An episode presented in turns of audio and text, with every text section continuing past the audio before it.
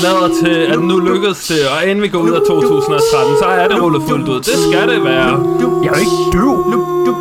Og det er jo lige netop det argument, som er argumentet imod garanti i sundhedsvæsenet.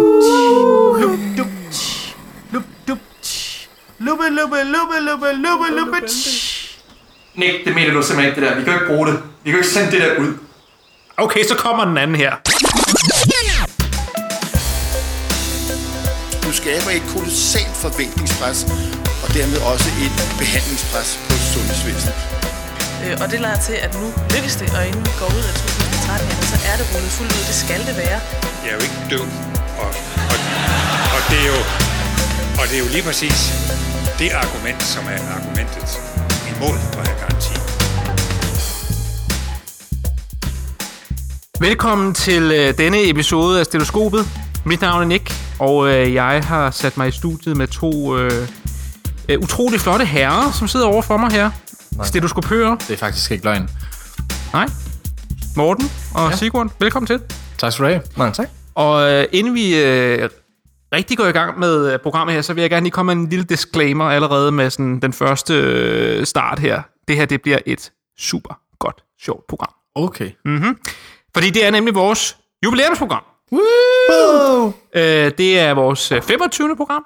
Ja. Mm. Hvem skulle have troet, vi var nået så langt? Ja. Det har været en lang vej, men også en ret spændende vej at komme hertil. Ja, bestemt. Og derfor så vil vi i dag prøve at lave en lille opsamling på noget af det, vi har lavet. Vi vil prøve at se lidt fremad. Se, hvad vi skal lave i fremtiden.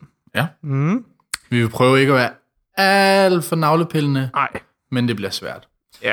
Ej, der kommer lidt fnul ud af navlen, det må vi indrømme. Det må vi nok lidt. Ja, lige præcis. Lidt skal der være plads til en gang imellem. Men vi har selvfølgelig også fundet på noget nyt indhold til det her program, så det er ikke kun, det er ikke kun navlepilleri. Vi fik at vide af redaktionen, at vi ikke måtte lave et program uden indhold. Så den her gang, så har vi fat i en lille, hvad kan man sige, opfølgning. Ja. Mm. Det var også sådan, at vi tænkte i jubilæumsprogrammets ånd, så vil vi se på, hvad er den største sag, vi har haft i løbet af det sidste år. Og det, som der var allerflest, der reagerede på, både på Facebook og i den virkelige verden, det var helt sikkert det her indslag, vi havde med Peter Geisling, hvor han revsede de medicinstuderende, sagde, at vi i virkeligheden ikke mente lidt noget som helst. Vi mente ikke noget som helst. Skid. Vi lagde for meget stress på os selv, og vi burde i stedet for at prøve at meget apropos at lade være med at være så navlepillende, og så i stedet for at komme ud og mene noget om verden og gøre en rigtig forskel. Så der har vi inviteret nogle af de her, kan man sige, moddebattører, eller hvad man skal kalde det. Ja, det provokerede jo. Så formand for FADL, formand for IMCC, de skrev debatindlæg sammen, og vi har inviteret dem ind i studiet for at følge lidt op, udspørge dem lidt, se om der er nogle steder, hvor de er enige. Som de gode pseudojournalister, vi er, så vil vi jo gerne høre begge sider. Så det kommer nu. Lige præcis. Og Sigurd, så ved jeg, at du har været ude og interviewe. Vi kan jo godt lide, altså Morten plejer at være den, der ligesom finder de høje herrer. Mm. Men vi sendte Sigurd i byen for at snakke med en af de høje herrer, kan vi jo godt sige. Ja, det synes jeg godt, man kan sige. Ja. Det var både øverste etage og en af de høje herrer, så vi var helt oppe i luftflaget. Okay, ja. Det er også høje bygninger, det er også et tema i det her. Ja, hvad nu siger det hele også, det spiller. Mm. Men det var Bent Hansen, formanden for Danske Regioner. Bum. Sådan. Og jeg er faktisk lidt en afgående politiker, fordi han stiller jo ikke op til regionsvalget her. Så han skal jo ligesom måske give en lille sådan... Det er en svanesang. Ja. Nej. Ja, det er måske, men han er i hvert fald... Der er regionsrådsvalg lige om lidt. Han stiller ikke op, så han går på pension om 2 måneder. Ja, så han har en mulighed for at komme ud med noget virkelig kontroversielt. Ja, vi fik også lige en snak omkring altså hans år i politik og hans... samarbejde med, med PLO og det hele. Mm. Så det får I lov til at høre lidt senere også. Mm. Fedt. Så skal vi ikke komme i gang? Vi starter med lidt trivia. Er ikke sådan, Morten? Jo, altså fordi, om stetoskopets år, der er gået. Det må være det, ja. Ja. Jeg synes, vi skal lige statuere her, at det her program kommer faktisk på årsdagen for vores første program. Præcis rigtigt. Ja. Og ikke noget med det, at det kom på årsdagen. Det var så som sagt også det 25. program. Det kunne ikke være skrevet bedre. Mm. Man kan jo næsten være glad for, at vi missede et enkelt program. Ja, så det kom til at passe i regn. Ja, lige præcis. Men altså, vi var simpelthen en flok håbefulde unge medicinstuderende, der for et år siden var på en sommerhustur.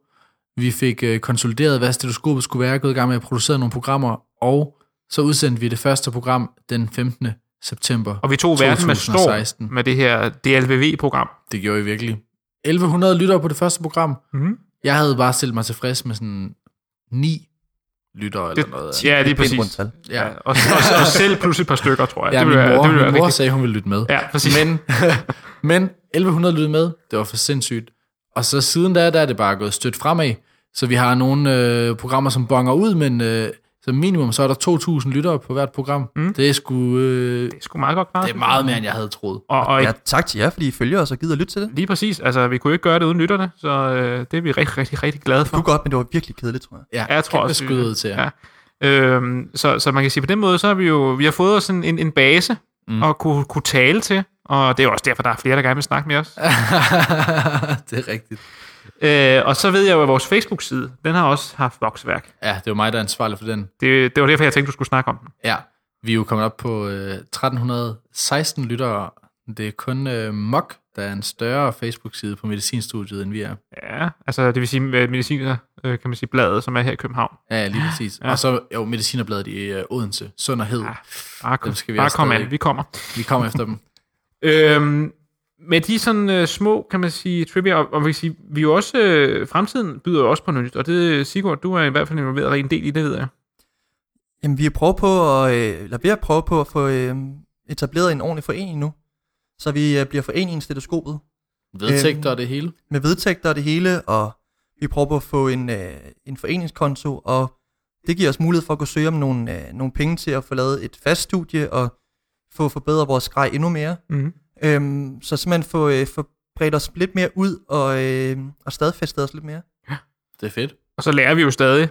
Vi er jo ikke på nogen måder fejlfri eller noget som helst. Selvom det kunne man nemt få indtryk af. Ja, det kunne man sikkert godt. Men jeg kan sige, at Morten og Sigurd tager sig i øjeblikket til navlerne. Men med de små, kan man sige, informationer og lidt... ja, lad os bare kalde det navlepilleri, så går vi i gang med, kan man sige, hovedindslaget i dag, som er den her debat om den her Geisling-sag. Det kommer her. Velkommen til Ossian. Velkommen til Sara. I er kommet med herind i dag for at svare lidt på det her indslag, som Peter Geisling har lavet, som vi lavede med ham tidligere, Stetoskopet. Og inden at vi begynder at tale alt for meget om det og jeres modsvar, vil I så ikke lige kort introducere, hvad er det for en... hvad er det, I sidder og laver, og hvorfor er det, I er interessant at have med i stetoskopet? Sara? Jamen, nu kom jeg hedder Sara, og jeg læser medicin på 10. semester. Ja. Og jeg sidder nu for andet år i træk som formand for IMCC. Mm. Og IMCC er jo den her studenterforening, som ikke kun er for medicinstuderende, men som har utrolig mange aktivitetsgrupper og projekter, som folk sikkert kender bedre end selve IMCC, sådan noget som Sexekspressen og Bamsehospitalet og forskellige udviklingsprojekter og politiske projekter.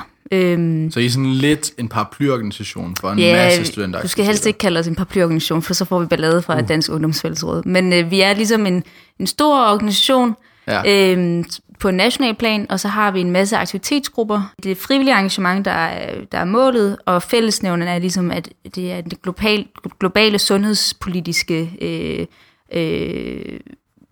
emner, som vi tager fat i. Så det er alt fra seksualundervisning til for høje medicinpriser til hvorfor man ikke har mere oplysning om organdonation i gymnasier og sådan nogle ting. Så det er virkelig forskellige af projekter, men overordnet set er det sundhedsfremme. Mm. Det er sindssygt spændende. Ossian, vi har haft FADL med et par gange allerede. Ja.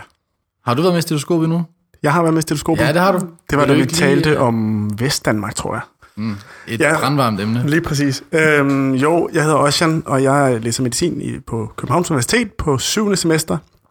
Så er jeg lokalformand, kredsformand for Foreningen af Danske Lægestuderende i København. Og FADL er jo de medicinstuderendes fagforening først og fremmest. Den blev dannet, fordi at vi ikke havde noget løn og ikke havde nogen pauser under vores arbejde, ventilatørarbejde. Og siden da så har vi forhandlet overenskomster, både på lægevikarområdet, men også de her fadelvagter, som de fleste nok kender bedst. Ja. Og så er vi også på de studenteransatte, der arbejder på universiteterne. Og så er det ligesom den fagforeningsmæssige del af det, og noget rådgivning også til medlemmerne. Sådan en rigtig ærkefagforenings. Ja. Og derudover så er der jo noget politik også. Vi beskæftiger os med sundhed og uddannelsespolitik, og prøver ligesom på et mere overordnet niveau at tage debatterne. Der er Medicinerrådet, der tager debatterne og diskussionerne lokalt på universiteterne, hvor vi i FADL prøver at tage den mere sådan overordnede og sådan mere nationale tilgang til det. Selvfølgelig i tæt samarbejde med de lokale, fordi ellers så bliver det svært. Mm. Nice, det er fedt, at I gider være med. Som sagt, så skal vi tale om det her indslag, vi havde med Peter Geisling for nogle måneder siden. Og det var i forbindelse med, at vi lavede Overlægens Bord. Så havde vi fat i Peter Geisling, og han kom med en lille tirade af udtalelser omkring de medicinstuderende, og hvordan vi bør være til i dagens Danmark. Og nu prøver jeg lige kort at ridse op, hvad det var, han siger. Jeg håber, I er enige i, hvad min generelle opfattelse er der. Han startede jo ligesom med at sige, at de medicinstuderende er rigtig pressede, og de er rigtig stressede. Vi har enormt mange ting, som vi skal tage os af. Og han siger, at det faktisk ikke er så nødvendigt, at sådan som den sundhedspolitiske situation er lige nu, eller ikke den sundhedspolitiske, men sådan som den arbejdsmæssige situation lige nu er for danske læger, så behøver vi ikke bekymre os så meget, som vi gør. Så han påstår, at det er lidt unødvendigt. Og han siger så, at i stedet for at bekymre os så meget om os selv, og han kalder os måske lidt navlepillende, så siger han, at vi burde i stedet for rette noget opmærksomhed ud af, og i stedet for mene noget om de sundhedsproblemer, som er i Danmark. Og så kører han ud og beskriver det af nogle tangenter, som er meget malende, og som har fået nogle sen i kog. Er det korrekt forstået, at I er enige? Ja. Ja, i store træk. Ja, altså man kan sige, når man skal lave sådan nogle udtalelser, så tror jeg, at Peter Geisling er rigtig god til at male med den brede pensel, ja, og generalisere på rigtig, rigtig mange fronter. Så jeg blev i hvert fald godt gammeldags indigneret, og det er jeg også sikker på, at Ossian gjorde. Ja, der var ikke nogen tvivl om, at jeg blev nødt til at reagere på det på en eller anden måde. Ja. Det, der så skete, det var, at I skrev et debatindlæg sammen, FADL og IMCC, som blev bragt i Dagens Medicin. Og hvis jeg igen kort lige prøver at ridse op, hvordan jeg læste det her debatindlæg, så jeg så det i virkeligheden meget todelt, altså som om, at den første sekvens handlede meget om IMCC, handlede meget om de aktiviteter, som de medicinstuderende allerede laver. Og I skriver også lidt, at måske opdager Peter Geisling det ikke, men han er heller ikke modtageren af den aktivitet, som de frivillige medicinorganisationer lægger for dagen. Så det er faktisk slet ikke meningen, at han skal lægge mærke til det. Og det ændrer ikke på, at der bliver gjort en masse. Det er ligesom den første del, og så er den anden del af det her debatindlæg, det har lidt mere fadels stempel over sig, hvor I taler mere om de her trivselsundersøgelser, og vi har en masse studerende, som er meget stressede, og som føler sig ret presset på studiet, på grund af hele den her uddannelsespolitiske situation, vi står i med fremtidsreform, 6-årsregel, PhD-pres og alt det bras. Og det var jeres modsvar, right? Ja. Først og fremmest, så noget jeg studsede over, da jeg læste jeres indlæg, det var, om det ikke var lidt i hver sin retning, altså at I går sammen om, at den ene siger, vi laver sindssygt meget, den anden siger, vi er sindssygt pressede. Hvad tænker I? Er det ikke lidt to fuldstændig forskellige retninger? Jo, men hvad kan man sige? Peter Geisling er jo også meget forskelligrettet i sin kritik, så han starter jo ud med at sige, at vi for det første ikke laver noget, eller han starter egentlig ud med at være meget sympatisk og sige, at det er også synd for de medicinstuderende, I er meget stressede, I er pressede osv., men det er bare ikke godt nok til, at de ikke gør noget. Så jeg tænker, at vores debatindlæg havde netop udgangspunkt i at sige, sådan, at vi gør faktisk rigtig meget, samtidig med, at vi også er rigtig pressede. Og så er det hele den her måde, hvorpå han sådan faktisk i sin sympatiske holdning faktisk presser os endnu længere ned. Mm. Så han anerkender ikke, at det er i orden at være presset. Ja. Selvom han faktisk siger, at det er vi. Og det er ligesom der, det modsat retter sig. Ja. Og så flabrer han jo også en masse om, hvordan modtagerkommunikation er vigtigt, og man skal fortælle det til dem, som man gerne vil have fat i, og man skal ikke fortælle det til hele verden, eller sådan, som man gerne vil afbilde det. Og det er jo netop der, hvor vi prøver at sige, at vi har jo modtagerkommunikation, vi er jo faktisk i gang med at indrette vores aktiviteter og vores projekter og vores holdning til verden til dem, som vi gerne vil have fat i, som er de andre medicinstuderende. Ja. Så på den måde kan det godt virke lidt modsatrettet, men altså FADL og IMCC er jo meget fælles på det frivillige, men vi er også på vores, hvad kan man sige, overordnede visioner og mål, er vi meget forskellige.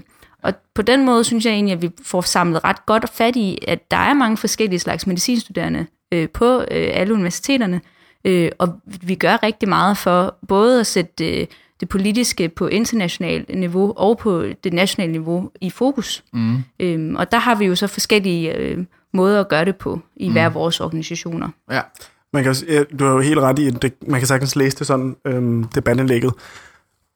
Der hvor jeg ser, man kan sige, hvis vi havde vendt den om, og først talt trivsel, fordi det er det, Peter Geisling gør til at starte med, så havde det måske givet mening, hvis man havde debatten, eller hans udtalelse, hørte på podcasten og vores debatindlæg ved siden af.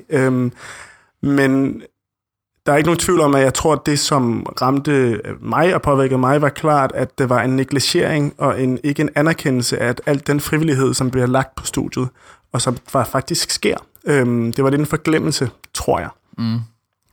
Derudover så er der også en pointe omkring de studerende, og han siger selv, vi er presset, så siger han, jeg kan jo ikke forstå det, eller det kan jeg godt, men jeg synes, det er mærkeligt.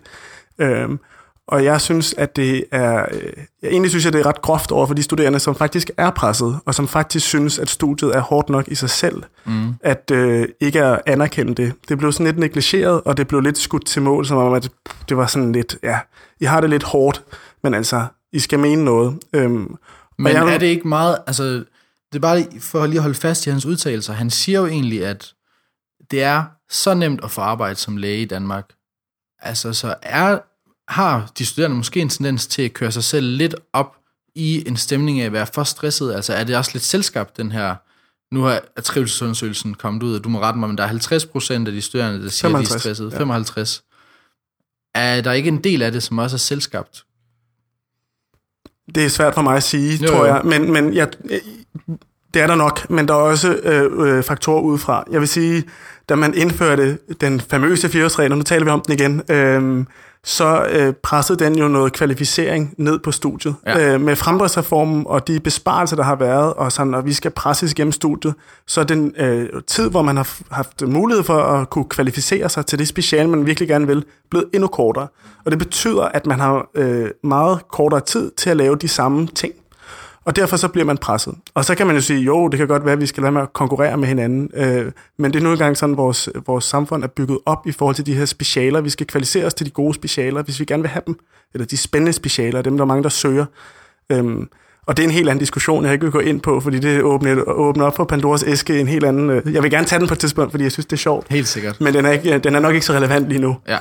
Nå, men jeg synes netop, at det er vigtigt at snakke om fremdriftsreform, og at vi er presset som studerende, fordi det tager udgangspunktet.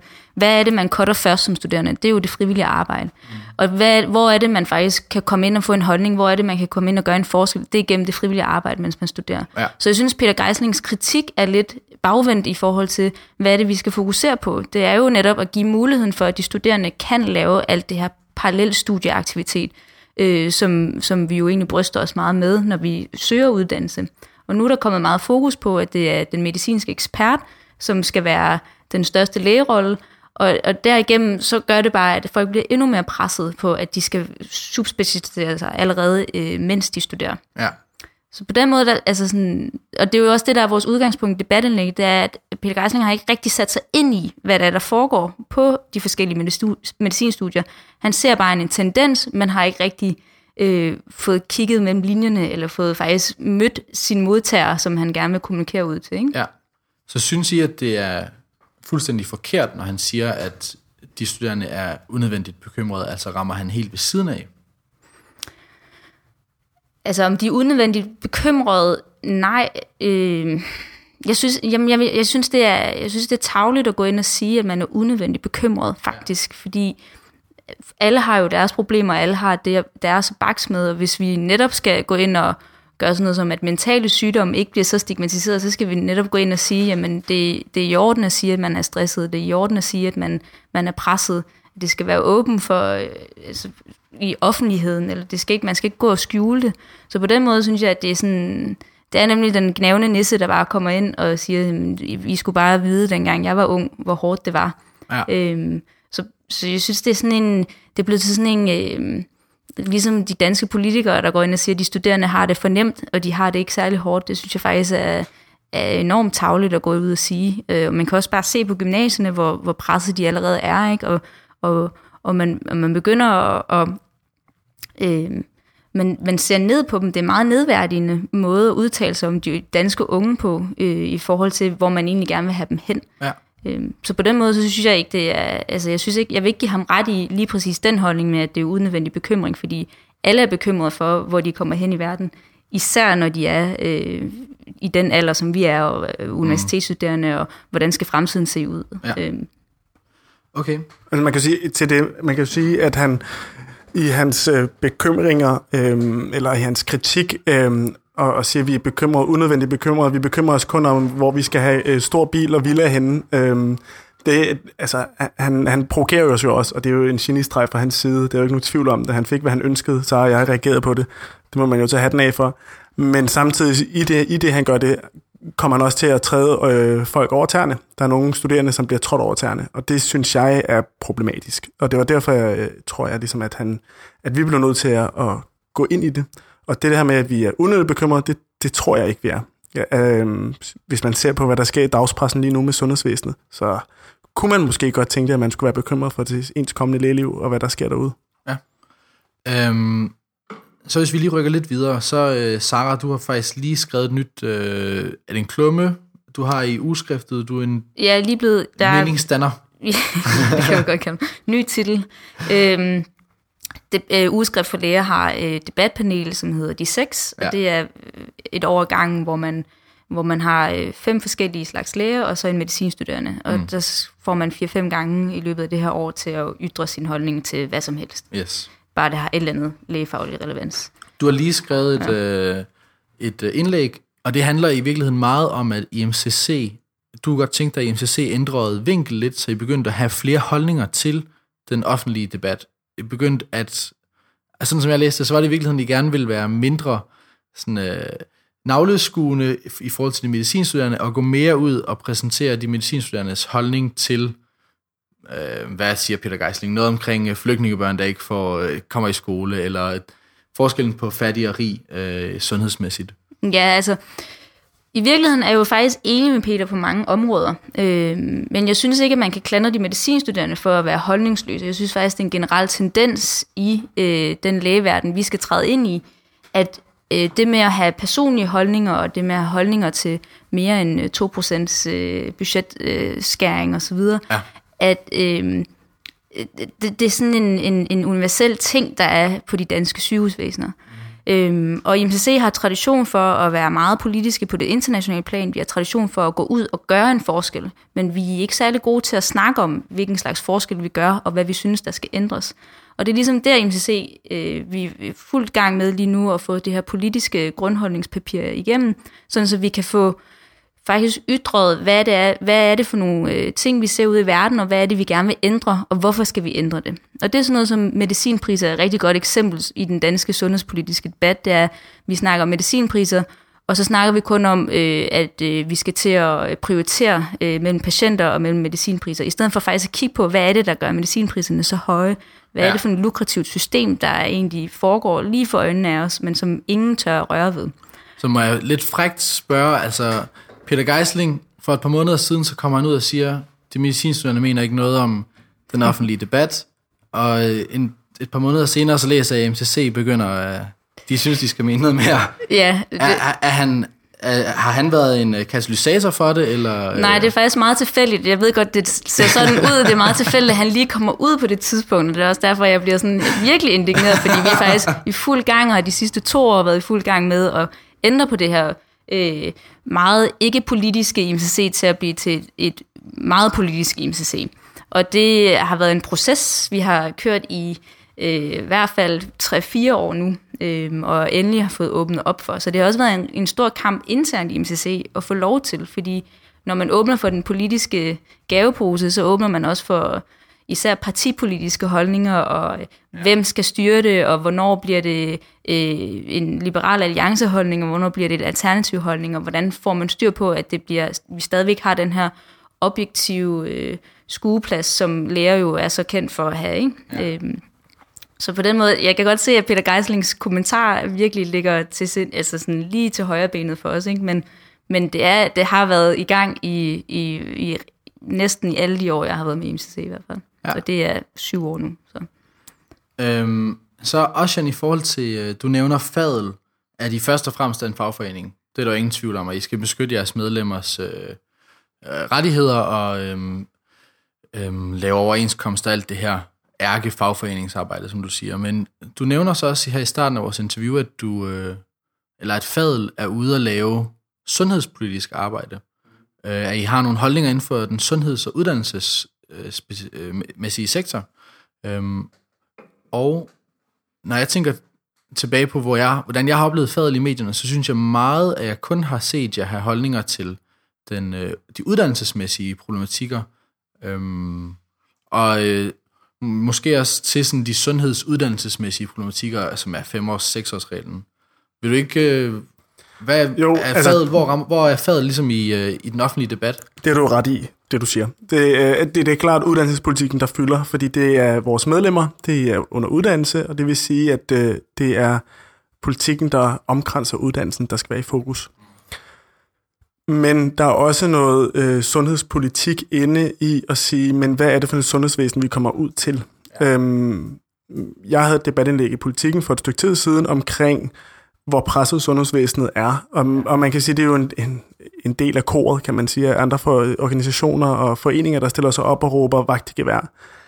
Og det er noget, vi gør, fordi at jeg som repræsentant i FADL også skal sikre mig, at mine medlemmer ikke bare har det godt under studiet, men at de også kommer videre, når storesøster, yngre læger engang skal overtage dem.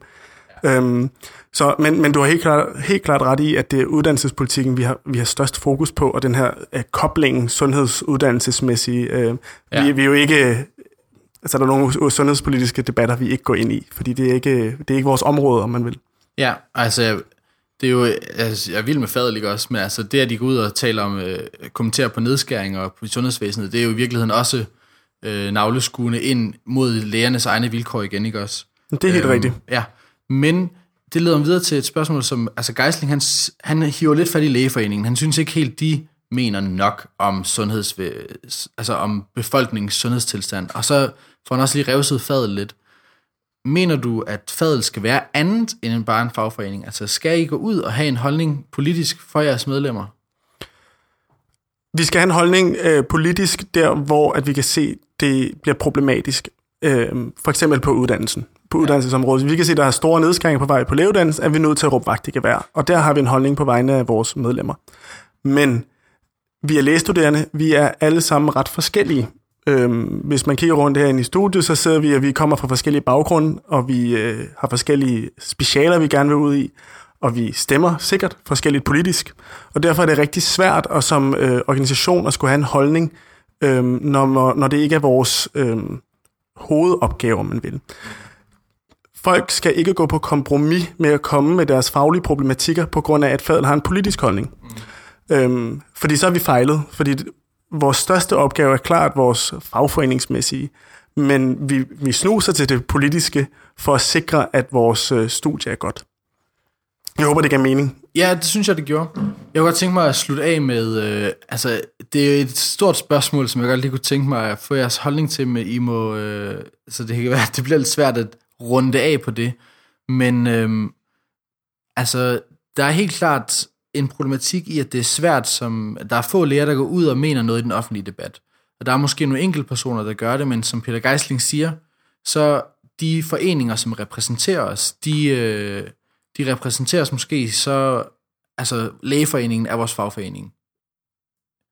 Kan man, hvis ikke Lægeforeningen, og hvis ikke FADL går ud og mener noget politisk, hvor skal der så komme en fælles politisk udmelding fra lægerne, eller skal der så overhovedet det? Skal det så være sådan noget som IMCC for eksempel, som jo er en privat medlemsorganisation? Er der ligesom, hvor ser I, der skulle komme en samlet udmelding fra de studerende fra, hvis det ikke skulle være FADL? Jeg tror, det bliver svært at få... Altså, jeg tror, vi er så forskellige, at det er svært at få en fuldstændig samlet politisk udmelding fra alle lægestuderende. Det tror jeg virkelig, virkelig er en udfordring. Jeg tror, IMCC har fundet... Der er ligesom en løsning der, fordi der er nogle grupper, hvor man, at hvis man mener det her, så engagerer man sig i den gruppe. Og dermed kommer der nogle holdninger. Men det bliver svært, og ligesom, og jeg tror aldrig nogensinde, at man kan sige, at alle lægestuderende er enige om det her. Det tror jeg, der er altid nogen, som vil være imod. Man kan sige, at størstedelen kan være enige i noget. Så kan det simpelthen være, at den optimale formel er de her mindre interesseorganisationer, som går ud, eller interesseorganisationer? Jeg er uenig. Jeg synes, jeg gad godt at se Lægeforeningen være meget mere politisk i deres holdninger. Altså det... Psykologernes fagforening er et rigtig godt eksempel som et modsvar til lægernes fagforening, hvor du ser psykologernes formand gå ud i Deadline og i det er debatten og faktisk have en holdning til kontanthjælpsloftet for eksempel. Ja. Og deres rolle er jo ikke at sige, at kontanthjælpsloftet er godt eller skidt. Deres rolle er at gå ind og sige, hvad er konsekvenserne af, at der er så mange mennesker, der bliver ramt af det her loft. Og det synes jeg er en meget faglig og præcis og objektiv måde at anskue nogle politiske emner på. Mm. Og det gad jeg godt at se Lægeforeningen komme ud og faktisk have nogle holdninger til, hvad betyder det for, hvilke konsekvenser har det, når vi har så mange flygtninge, der kommer til Danmark, hvilke konsekvenser har det for sundhedsvæsenet, men hvilke konsekvenser har det også på global plan.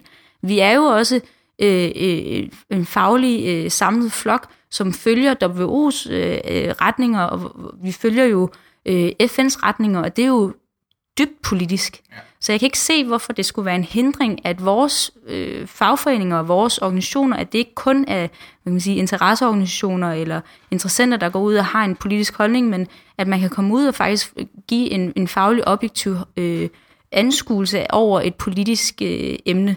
Kunne du godt tænke dig, at FADL var mere politiske? Det kommer jo helt... Nu er jeg jo selv medlem af FADL, så ja. Det kunne jeg jo godt.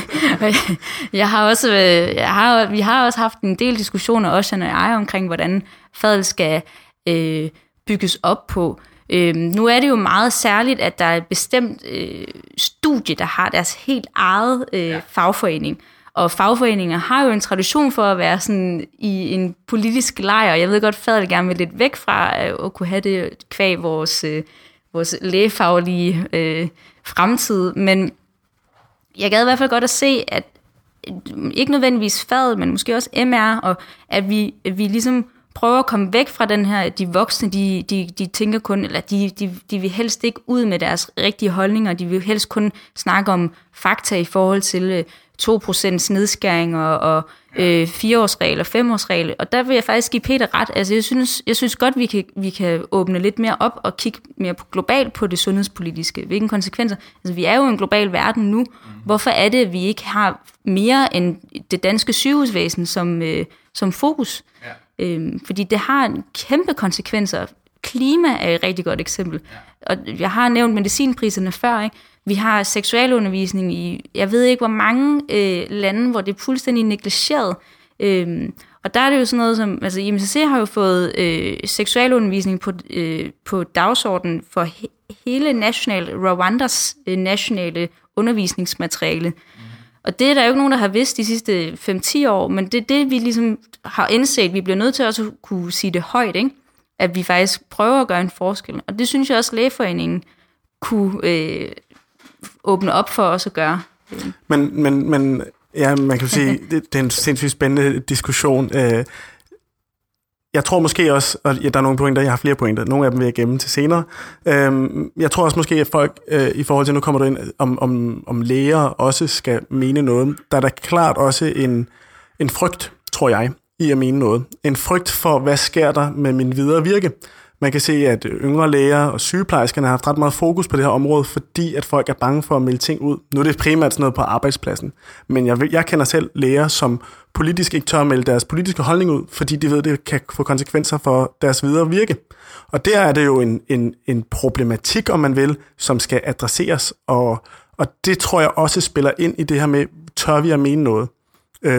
i hele det sådan overordnede spørgsmål. Men der vil jeg så sige, at når man er i en organisation, så er man jo også et demokratisk fællesskab, hvor man kan komme til organisationens generalforsamling, og man er den øverste myndighed. Så man har jo mulighed for at gå ind og råbe vagt i gevær, hvis man ikke synes, at den her specifikke holdning skal ud. Så på den måde, synes jeg, der er forskel på at have en personpolitisk holdning, og så at tilpasse sig nogle overordnede grundholdninger, eller globale holdninger, eller sundhedspolitiske holdninger, hvad man nu vil kalde det, som alle ligesom kan gå med ind og sige, jamen, det er vi enige om. Altså, og der vil jo altid være nogen, der er uenige, men overordnet set, det er jo sådan, demokrati fungerer, så er det jo den vej, vi ligesom har valgt i fællesskab. Og der synes jeg, der er en kæmpe forskel, og det synes jeg godt, Lægeforeningen kunne blive bedre til. Ja, det er jo vild med, at I sidder en lille smule uenige til sidst her. Ja, det vil jeg altid være. Det har altid været. Ja, så vil jeg bare sige, at så sidste kommentar fra hver af jer. Jamen, nu har vi jo diskuteret det her med, hvorfor de studerende bliver presset og så videre. Og vi har jo de her 7 lægeroller, men der bliver mere og mere fokus på, at det skal være den medicinske ekspert og den akademikeren, der skal være dem, der fylder mest. Ikke? Og man har jo kunnet se også, FADL har lavet det her flotte, de 38 specialer, ikke, hvor man kan læse om, hvad de sætter sådan størst, hvad de synes er vigtigst. Ikke? Og der synes jeg bare, at det er rigtig ærgerligt, at det bliver ved med at være den medicinske ekspert, der bliver der fuldstændig tager hele paletten af, hvad der er vigtigst, fordi det er jo alle rollerne, som vi jo alle sammen kan blive enige om, som er lige vigtige. Og det giver en skævvridning af, hvad det vil sige at være læge, når man kommer ud i det danske samfund, fordi man kommer jo ud og ser befolkningen fuldstændig i rå form, ikke? Man ser alt fra det mest den socialklasse 5 til socialklasse 1, og det er umuligt ikke at have en holdning til, hvordan man synes, det videre forløb skal være, ikke? Og hvordan man synes, samfundet generelt skal bygges op. Og jeg tror ikke, det er umuligt at få en fælles holdning og en fælles stand, som stadigvæk har en objektiv faglig helikoptersyn på det hele. Jeg bliver lidt ked af, hvis du tror, hvis det skal være, at vi dyrker den medicinske speciale, fordi i FADL har vi faktisk også, det er i hvert fald ikke meningen med det. Jeg mener ikke FADL, jeg mener overordnet i lægestanden. Ja, det er jo ikke FADL. Okay, ja. Nu bragte de 38 specialer på banen, men jeg vil sige, vi har også fokus på de mere bløde fag, og det har et godt eksempel af Mads, vores formand, som har lavet et debatindlæg med Camilla Ratke omkring de her besparelser på bløde fag, fordi læger skal også kunne tale med patienten og ikke bare diagnostisere. Har du en afsluttende kommentar, Ossian? Jamen, jeg havde lidt en afsluttende kommentar. Det var det her lidt med at der er en frygt, tror jeg, blandt at have en holdning, som vi måske skal adressere og lære at adressere over for hinanden. Og det tror jeg kan være med til at udvikle os i, at vi skal mene noget. Det er jeg ikke i tvivl om, og det gør folk også. Men vi bliver nødt til at adressere det først, og det tror jeg er en af tingene er frygt for, hvad der kommer til at ske, når man melder ting ud. Jeg kan sige, at da jeg lavede mit første debatindlæg, var jeg nødt til at sende det forbi min professor. Ikke fordi, at det skulle godkendes, men fordi jeg var bange for, om det kunne få konsekvenser for mit fremtidige virke. Og det blev ligesom, det var ligesom min frygt. Ja. Den er jeg så kommet over efterfølgende. I skal have 1000 tak, fordi I gad stille op. Det, som vi internt i stetoskopet kalder for Geisling-sagaen, den er jo ikke slut endnu, fordi at I inviterede ham til en debat.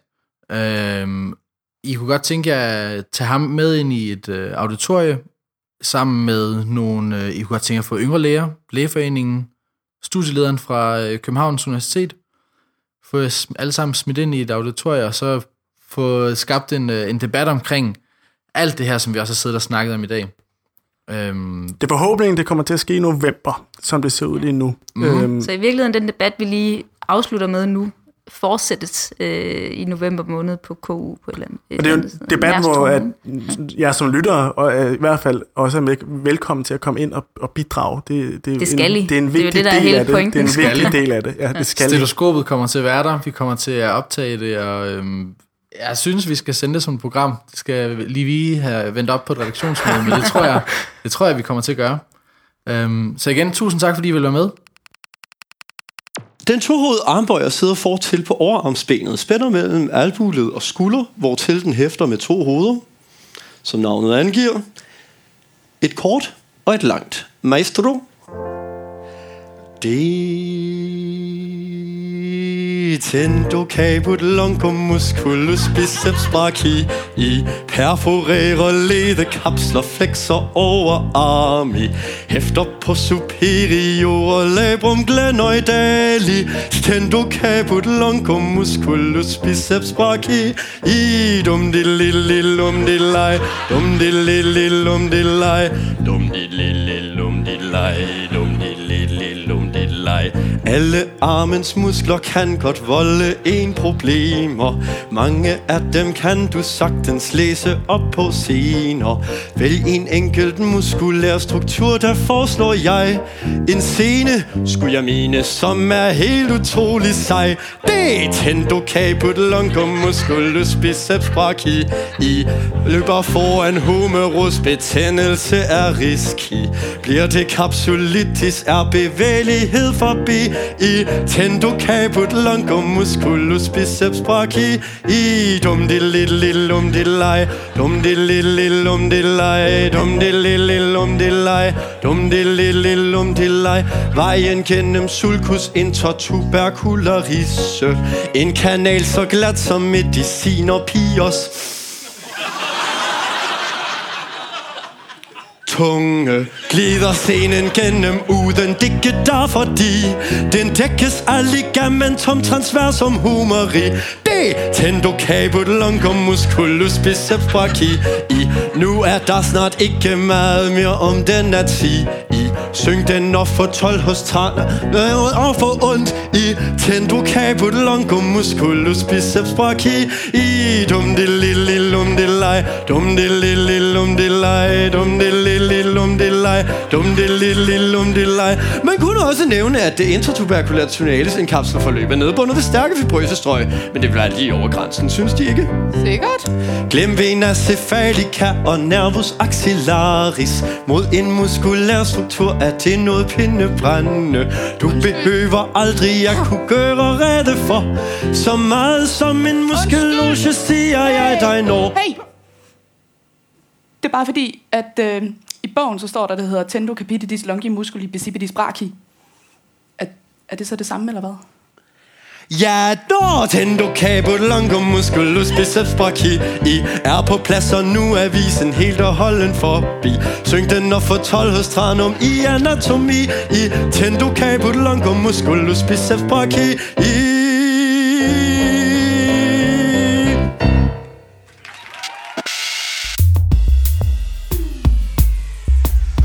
Så er vi tilbage i studiet her, mig og Nick og Sigurd. Det var nogle ret spændende ting, der blev sagt her. Hvad tænker I to om det? Nick? Jamen, hvis jeg jeg er lidt tvetydig her, fordi jeg har jo været med at lave det her interview med Peter Kvartrup, og blevet lidt kritiseret for. Ja. At de folk synes, jeg var for blød. Jeg snakkede for meget efter munden af Peter Kvartrup. Og det var der to grunde til. Et er måske, at jeg var lidt enig med nogle af de ting, han sagde, og to, at det var sådan set meningen, at det skulle være en lille smule efter hans mund, om man så må sige, ikke? Og det skulle ligesom være ham, der skulle provokere de studerende. Og det skal jeg love for, det skete jo i det her tilfælde. Ja, det så siges. Er du simpelthen... Fortryder du, hvordan du kørte interviewet? Er det en undskyldning, vi hører? Der er én ting, jeg fortryder, det var, at jeg ikke fik modsagt i forhold til det her med indsamlinger. Det ved jeg, at FADL har gjort og sådan ting, og organisationer. Det er det eneste, jeg fortryder. Nå, okay. Alt andet, det står jeg ved. Okay. Men jeg vil sige, generelt så synes jeg, at det er ret interessant, den her diskussion med sådan meninger, og hvor svært det kan være at have meninger om ting, som jo er meget politisk orienteret. Ja. Og der kan man jo som FADL og IMCC og alle de andre organisationer tage en beslutning om, vil vi egentlig det? Ja. Og jeg personligt synes, at man sagtens kunne tage den beslutning, at man kunne have nogle meninger om tingene. Men det kan jo godt være, for eksempel sådan som FADL skal forblive en fagforening, og så ligesom bruge tid på det. Og så sådan noget som IMCC, hvor deres organisationer kunne være mere sådan lidt på barrikaderne i forhold til at få fortalt historien om, hvordan er sundhedsvæsenet opbygget, og hvordan kunne man gøre det bedre, ikke? Ja. Så på den måde, så synes jeg lidt, at der mangler nogle meninger. Okay, altså tænker du, nu er fagforeninger jo en ret integreret institution i forhold til alle, der arbejder, ikke? Så når vi er færdige med at studere, så får vi en ny fagforening og en ny fagforening. Synes du ikke, altså synes du at ikke at det er på sin plads, at en fagforening har nogle politiske holdninger eller går ind og blander sig? Jo, altså uden tvivl er det, altså man kan sige, Ossian kommer også lidt ind på det med det er svært at favne bredt, ikke? Fordi der er mange forskellige politiske orienteringer og man kan sige at finde en samlet stemme, det kan være svært nogle gange. Fagligheden, ja. Ja, lige præcis, ikke? Så jeg personligt er egentlig tilhænger af, at man holder sig til faglighed. Jeg har ikke nødvendigvis brug for, at der er nogen, der skal tale sådan højpolitik eller sådan ideologisk politik. Nej. Det har man politiske partier til, og de har jo også nogle organisationer, man kan være med i, hvis det endelig er, ikke? Men jeg synes, det er helt fint, at man tager den faglige diskussion og siger, at det her det er noget, vi oplever i vores hverv, så det synes vi er problematisk. Okay. Og vi kunne have de her løsningsforslag. Det er meget vigtigt, synes jeg. Så simpelthen, at FADL går ud og siger, nu skal folk tage sig sammen omkring HPV-vaccinen. Eller... Det kunne være en mulighed, ja. Ikke? Og okay. Så fortælle, at vi oplever, at der er en stor problem med det her. Vi foreslår, at der kunne gøres sådan og sådan og sådan. Ja. Det synes jeg egentlig er okay. Alright. Sigurd, hvad tænker du, når du hører det her om Geisling, og du hører modsvarende fra IMCC og FADL? Jeg er langt hen ad vejen enig med dig, Nick. Jeg synes godt, der kan mangle nogle meninger, hvor at, hvad kan man sige, organisationer, der repræsenterer så mange studerende som muligt, kan gå ud og, hvad kan man sige, kommentere på nogle ting i debatten, men hvor det netop, som det bliver sagt, fokuserer på de faglige interesser. Hvad kan man sige, hvilket jo så egentlig også bliver den fælles interesse, som binder os alle sammen sammen, som er vores fag. Mm-hmm. Så de varetager interesserne, sådan at vi kan praktisere vores fag bedst muligvis på tværs af politiske grænser. Ja. Det tror jeg, at det, jeg synes, jeg vil finde mig bedst repræsenteret. Og man kan sige, vi er jo også sådan meget i en tid, hvor at fagligheden er udfordret af alle mulige udefrakommende, som gerne vil have en mening om videnskab og forskning og hvad vi er. Og det er måske lige netop tidspunktet at stå værn om vores faglighed. Og sige, det har faktisk aldrig været vigtigere. Nej, præcis. Altså, det her det er et tidspunkt, hvor vi skal bruge den, kan man sige, viden og ekspertise, vi har inden for området, til at fortælle, hvad vi mener fagligt om det her emne. Og hvis vi kigger sådan lidt på Geislings kritik af bare medicinstuderende generelt, som er sådan lidt for selvcentreret. Jeg kan godt selv genkende lidt, synes jeg, at der er en panum-boble. At vi måske er lidt hurtige til at leve i sin egen studieverden, og vi omgås selvfølgelig dem, som... altså, vi omgås jo vores studievenner hele tiden, og det er jo det, det kommer til at handle om. Men vi måske har meget sundt af at få noget input udefra. Altså selvfølgelig er vi jo interesseret for vores egen forhold, det siger sig selv, men, men jeg er enig med dig i, at man kunne godt sådan få lidt udefra. Så en opfordring til at løfte blikket? Ja, præcis. Det tror jeg på sin plads, ja. Ja. Kunne I finde på at møde op til en generalforsamling i FADL og prøve at påvirke dem til at have flere politiske holdninger? Godt spørgsmål. Det lyder jo ikke særlig sjovt. Nej, altså jeg kunne godt forestille mig, at det bliver nogle heftige diskussioner. Ja. men det synes jeg også er okay. Altså det er okay at have nogle diskussioner. Det hører sig til. Så kunne du finde på den, ikke? Det kunne jeg da sige godt. Nej, okay. Men det er også det ildsjæl, der virkelig brænder for det, ikke? Det er derfor, at diskussionerne opstår. Ja. Og det er også derfor, at man føler sig ramt som FAD eller IMCC af det her interview. Fordi man selvfølgelig er en ildsjæl, som brænder for det, man laver, og føler sig trådt på.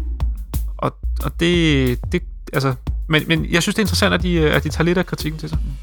Man kan også sige, hvis vi tager Geisling, der siger, at den enkelte medicinstuderende skal mene noget mere, så synes jeg har svært ved at se, hvor kommunikationsorganet er henne. Ja. Fordi at, man kan melde sig ind i IMCC og udvirke sin indflydelse derigennem. Du kan engagere dig i FADL, men du kan jo ikke som ene medicinstuderende stiller ind på rådhuspladsen, eller det kan du godt, men du kommer ikke så langt med det. Nej, det er enig med dig i. Der er faktisk et problem der, som kan være svært at løse.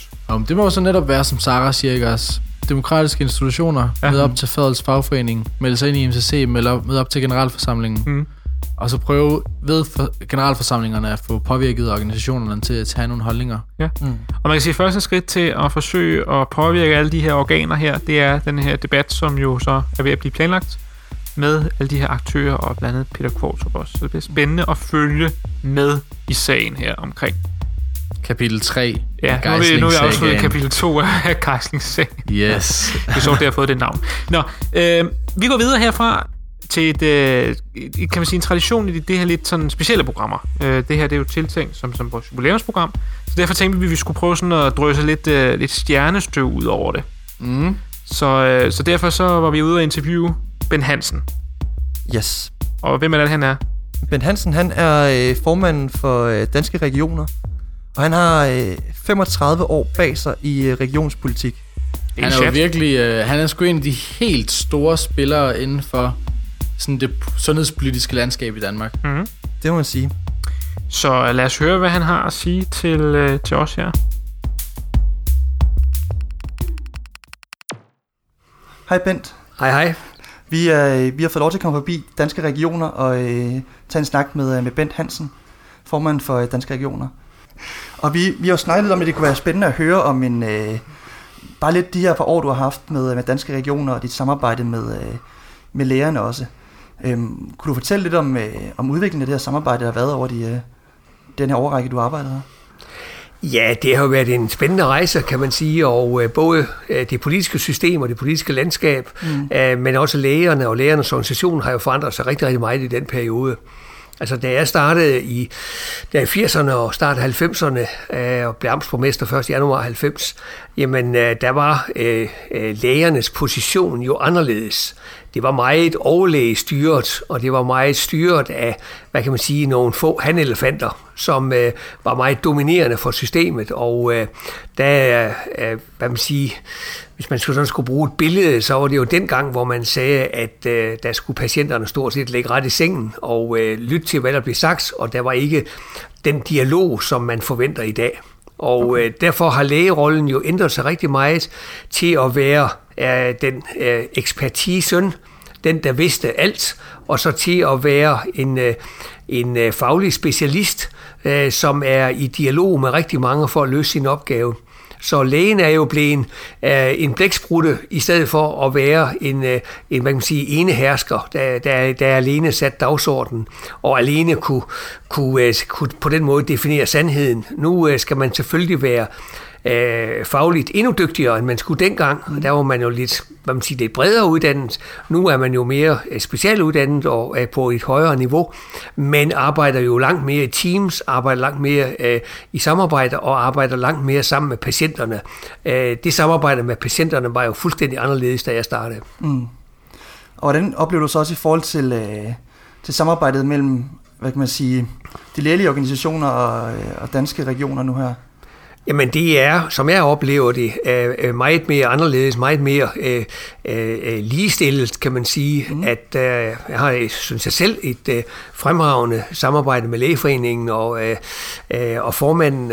Jeg synes, den dialog og det samarbejde, jeg har med Andreas, er for mig meget, meget givende og meget ligeværdigt, og på den måde er det meget lyttende i forhold til hinandens positioner, og meget inddragende, og det med at lytte og inddrage og forsøge at lave fælles løsninger, jamen det var langt anderledes, hvis du går de der 30 år tilbage, der var, hvad man siger, man isolerede øer, der ikke på samme måde havde det tætte samarbejde. Selvfølgelig talte man sammen, og selvfølgelig var der også høringsprocesser dengang, men lægernes position var jo, hvad man siger, langt mere enevældig og langt mere dominerende ude på sygehusene og ude på de enkelte afdelinger, og det er jo det, der bliver taget udgangspunkt i. Nu spiller Lægeforeningen jo en anderledes tværgående og åben rolle, og også mere, hvad man siger, synlig i den offentlige debat, og det var man ikke på samme måde dengang. Okay. Ser du de samme takter fortsat, lad os sige, de næste 10 år?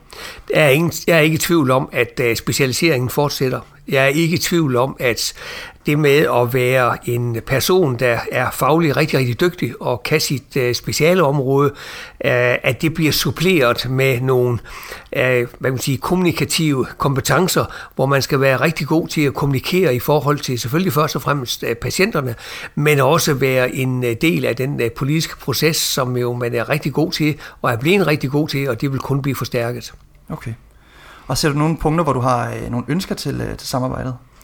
Jamen, jeg har jo det ønske, at vi i fællesskab bliver bedre til at tage ansvar for de udfordringer, der skal laves, fordi hvis vi skal holde det sundhedsvæsen, som jeg er sikker på, at både lægerne og jeg i hvert fald gerne vil, at fri og lige adgang, og vi behandler alle efter hvilken sygdom og hvilke udfordringer der er, og ikke efter alle mulige andre parametre, at skal vi holde det, jamen, så kræver det et endnu tættere samarbejde, en endnu tættere dialog, og også en åbenhed til at finde fælles løsninger, og ikke at man føle sig majoriseret eller tromlet af det politiske system, eller at det politiske system føler, at her er en konserverende gruppe, som ikke vil flytte sig. Så der er brug for meget stor åbenhed og meget stor tillid for, at vi kan løse de udfordringer med flere ældre og større krav og større forventninger for borgerne, og ikke en uendelighed af økonomiske ressourcer. Så jeg tror sagtens, det kan lade sig gøre. Ikke sagtens, men jeg tror, det kan lade sig gøre, men det stiller krav til begge parter.